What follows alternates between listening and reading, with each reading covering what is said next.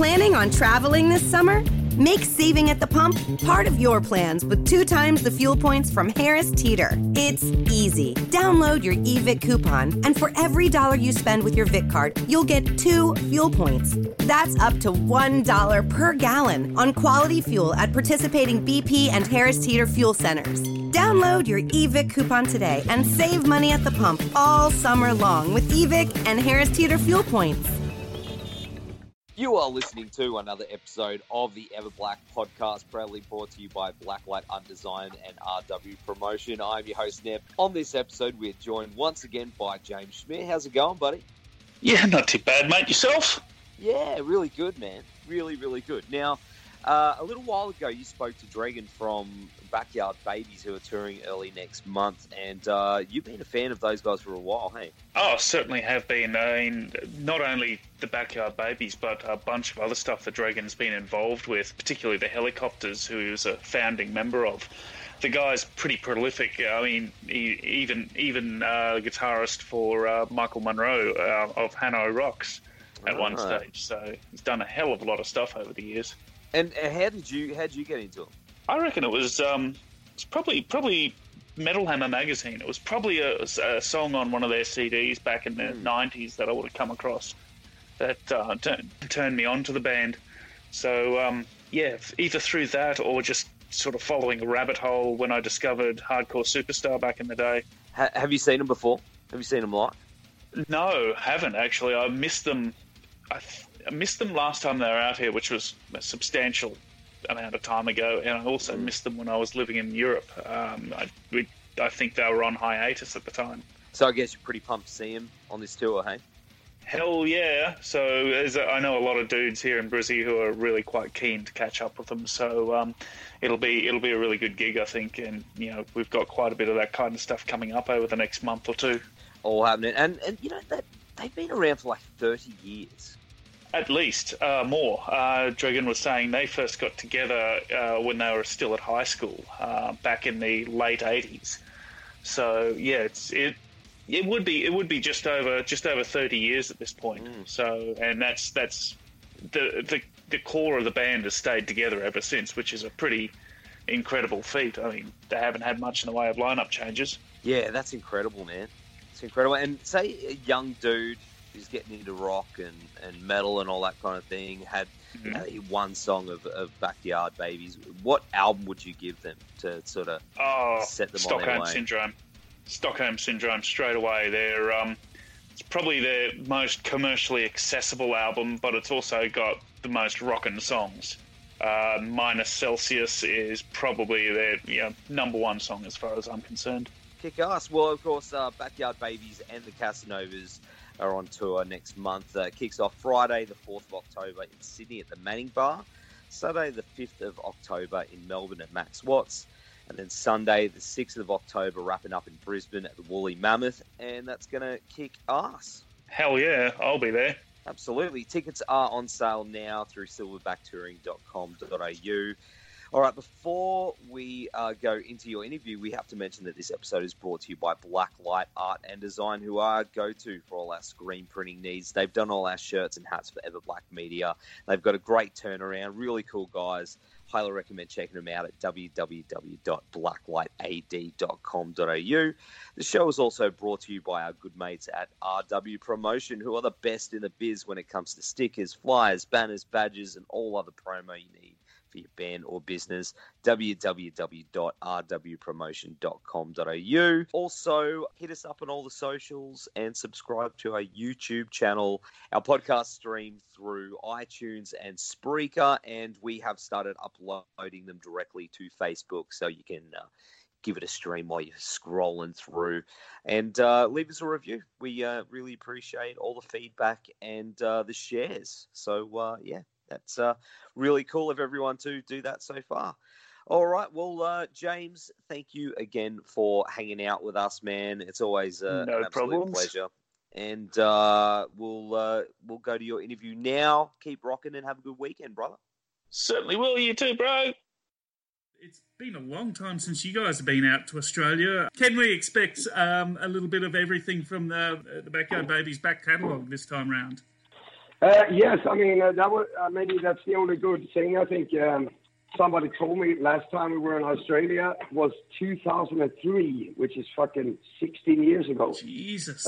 Which is crazy.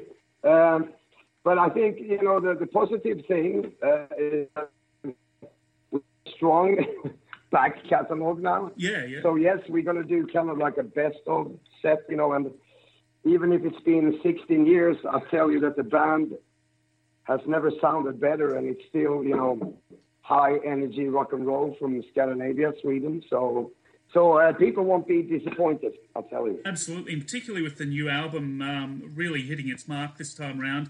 I mean, it's your second album back since your hiatus. How are you finding having the band back together, I suppose?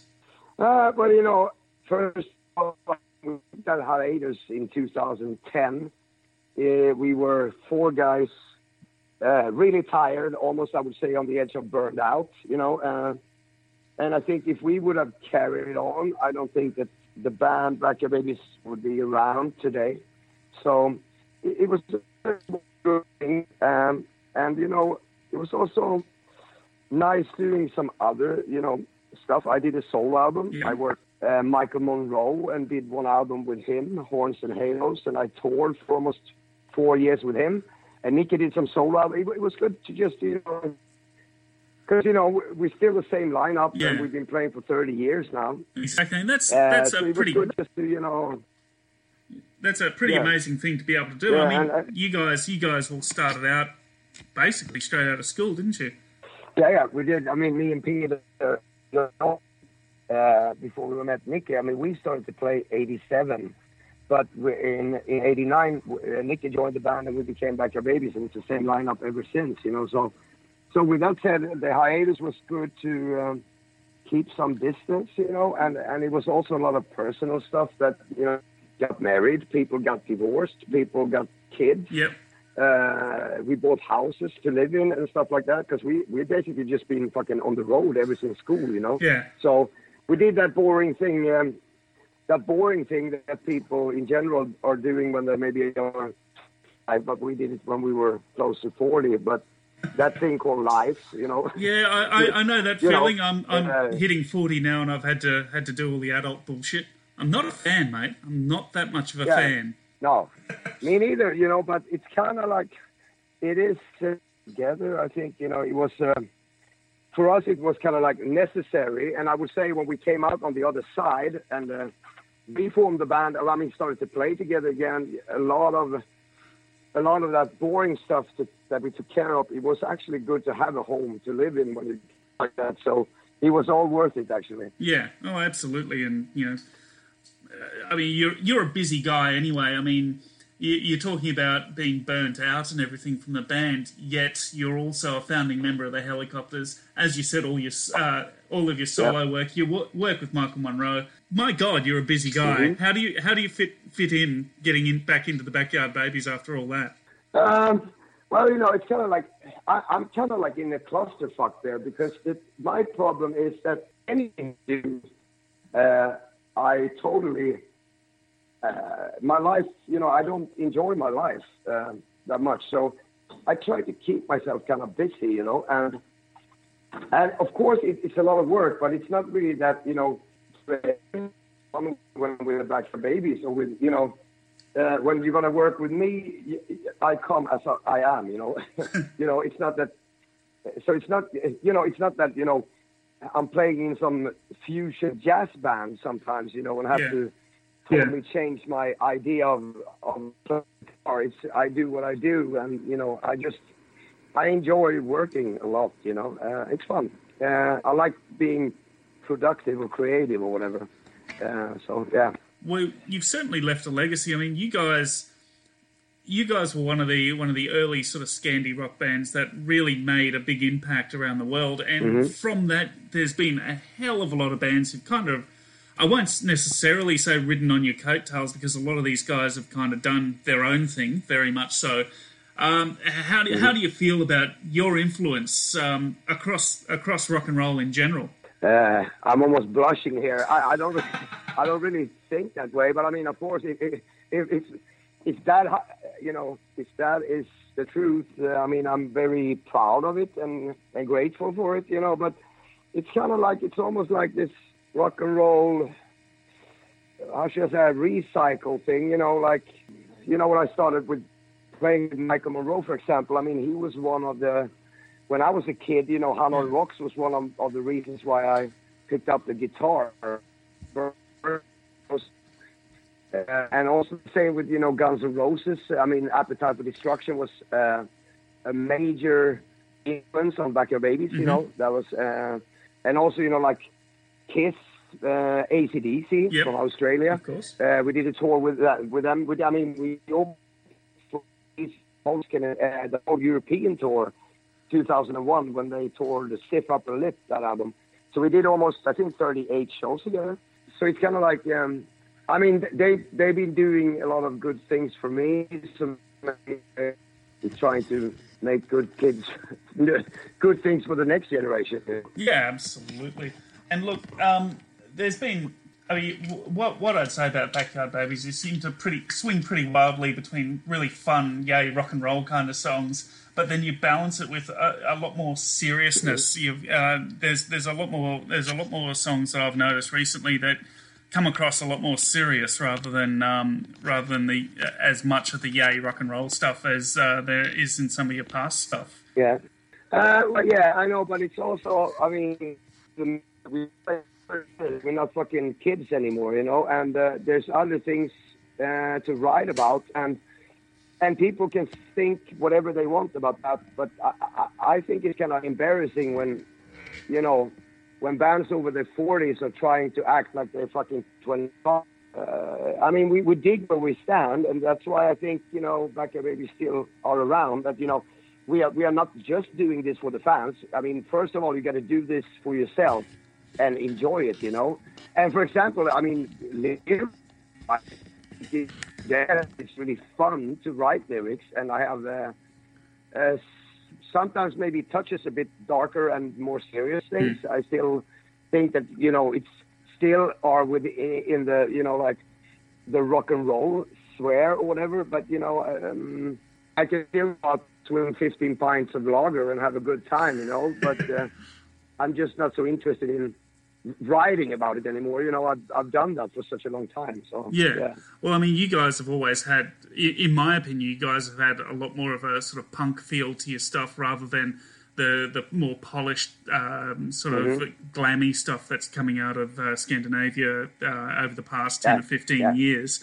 I mean, it's pretty obvious also going into your solo stuff and Nicky's solo stuff that there's almost a country element to what you guys are doing. Would that be a fair assessment? No, it's hard to... I mean, but I think that, you know, Backyard Babies in general have always been having... you know, it's rock and roll music. We still don't know, you know, if we are a punk-loving hard rock band or a hard rock-loving punk band. That's, you know, that's what we've been trying to figure out for 30 years now. But, you know, but I also think that it's always a splash of... melancholy in it, even if it's fast songs and stuff. We try, you know, there's often like a minor chords in it and stuff. I don't know why that is, but it might be the Scandinavian darkness at winter time or something, but well, it is. I mean, you have listened to almost any band who are playing your kind of music in your genre. There's always that, there's this great melody, this amazing melody, and kind of uplifting in places, but there's always a darkness to it. You look at your Turbo Negroes or your Hardcore Superstars or any of those kind of bands. Yeah, well, I take it as a compliment. Yeah, absolutely. Not that it's bad connection, but that has some minor chords into it. Yeah. All right, look, now, Silver and Gold, again, a fantastic new album. What's your favourite parts of the album? But just... Yeah, sorry. I just gotta say because it is not Silver and Gold; it's Sliver and Gold. Sliver and Gold. Sorry. It's Sliver. Yeah. Sliver and Gold. Yeah. Because there was kind of like when we did the title, it was kind of like our celebration too, because this year it would be 30 years of playing, and it was kind of like, has it been just Silver and Gold? No, it hasn't. It has been Sliver and Gold. So that's, yeah. But sorry, yeah, my favorite on the album, you mean? Yeah, well, so what's your favorite parts of that album? I mean, there's some really great tracks on there, but I want to hear what your real highlights are. Well, I mean, just because we're gonna, you know, of course I love the singles and stuff, but you know, for me, I also like stuff that are different from stuff we've done before, you know, because it's fun, you know, because you're kind of like breaking new grounds. I'm really happy with a song called Ragged Flag. Yeah, that's cool. I'm also super happy with the last song called Laugh Now, Cry Later, yep. Which I think is very different from any other Backyard Babies stuff. It's very like naked, still dark, but beautiful in the same way, you know, and got still attitude into it. I don't know. It sounds Scandinavian. Well, it's fantastic. As I said, I've really enjoyed listening to it over the past couple of months that I've actually had a copy. Oh, thank you. It's kind of hard to get an actual copy of it at the moment. The stores around here aren't really stocking much in the way of... yeah, it's out on Central... No, I think it's problems kind of like everywhere with this, you know... Mm. Which is kind of weird because when people actually want to buy a physical album, the record company is always complaining that no one buys it. Yeah, but you can't fucking buy an album if you can't. Well, exactly. Look, I mean, if you could see what's behind me, I've got a wall of CDs. I've got a mountain of LPs upstairs, and I have to say, Backyard Babies are one of the bands that every time I can, every time a new album comes out, I'll go out and buy it. And this one was being the hardest one for me to get my hands on.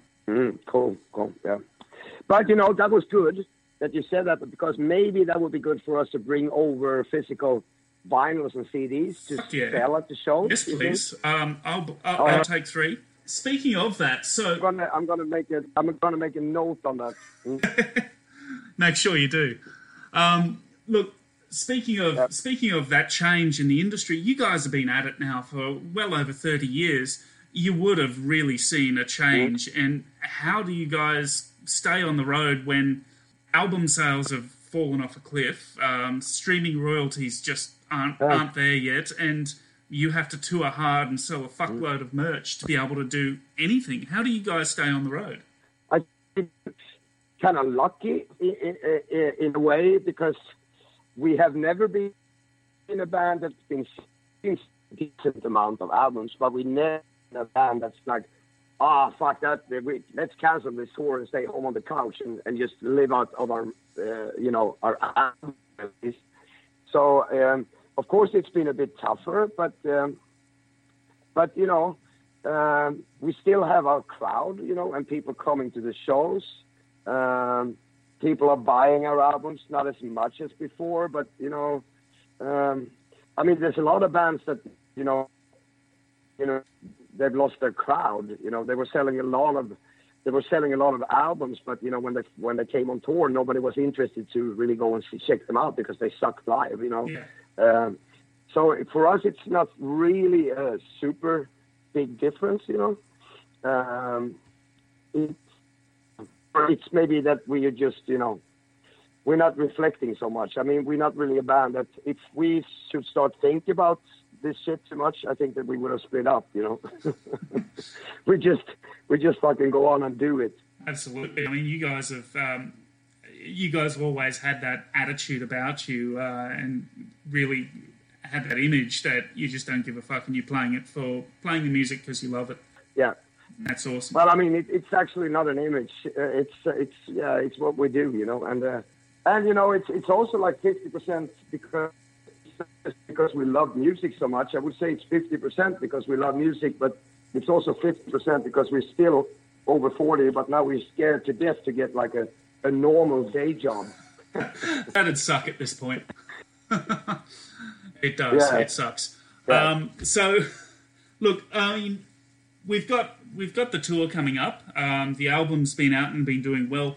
What's on the horizon for not only yourself but the band at large? I would say that we are getting not close to the end of this album, but I think that, you know, we're going to now. It's about like 15 festivals in Europe left, and then we are going to go to Japan, and then straight after that to Australia. And I think Australia is going to be one of the last tours. We're going to do a couple of dates, I think, in England and in Germany. Mm-hmm. But, you know, before next year, start actually working on a new album or something. Oh, fantastic. So we're going to get you guys pretty much tour hardened and all the songs nailed down flat, yeah? Yeah, and I hope, you know, I've said this before, but fans, you know, I mean, you do the math. Last time we were there was 2003, and now we're coming back to 2019. So the next time could be 2042 or something. Fuck. So I hope not. Hopefully we can come back, you know, on the next album. But I'm just saying that, you know, fans shouldn't, you know, they should come see these shows, because you never know. It can take a while again. Yeah, you know? Look. So do not miss out the. Do not miss out this tour. Absolutely. Look, what I will say though is we had Hardcore Superstar out here last year. They hadn't been out for about the same length of time, and they're already coming back on another tour this year after the reception that they got. So, and you guys being the elder statesmen and the guys who a lot more people are really interested in seeing, I don't think you're going to have much in the way of trouble with that. Cool. Great. Excellent. And, you know, I would love to come back down. And I would love to come down with the helicopter soon again as well. Oh, so. I would be at front row centre for that one too, because that would be a fantastic gig to see. You're currently doing shows with the Helicopters as well at the moment? Yeah. We just came, we played the last festival this summer in Belgium on Saturday. So we are doing... I'm a busy guy this summer because I'm double working. So, yeah. So in Trondheim, I actually did two gigs in the same festival, both Backyard Babies and the Hellacopters. Oh, fantastic. Cool. All right then, mate. Look, I think our time is basically up. Thank you very, very much for speaking to us. I can't wait for you guys to be out here, and should be heading towards summer by the time you get here. So... 4th, 5th and 6th, right, of October, I think it is. Yeah, start to be getting steamy. We are in Japan. Yeah, good. Oh, my God, a Swede in the Australian summer. You just cook. It's not pleasant. I've seen it before. Yeah. All right, mate. All right. Thank you very much. All right. Speak to you again. I'll see you down there. Absolutely. You will. Catch you later. See you. Bye-bye. Okay, bye-bye. Planning on traveling this summer? Make saving at the pump part of your plans with 2 times the fuel points from Harris Teeter. It's easy. Download your eVic coupon, and for every dollar you spend with your Vic card, you'll get 2 fuel points. That's up to $1 per gallon on quality fuel at participating BP and Harris Teeter fuel centers. Download your eVic coupon today and save money at the pump all summer long with eVic and Harris Teeter fuel points.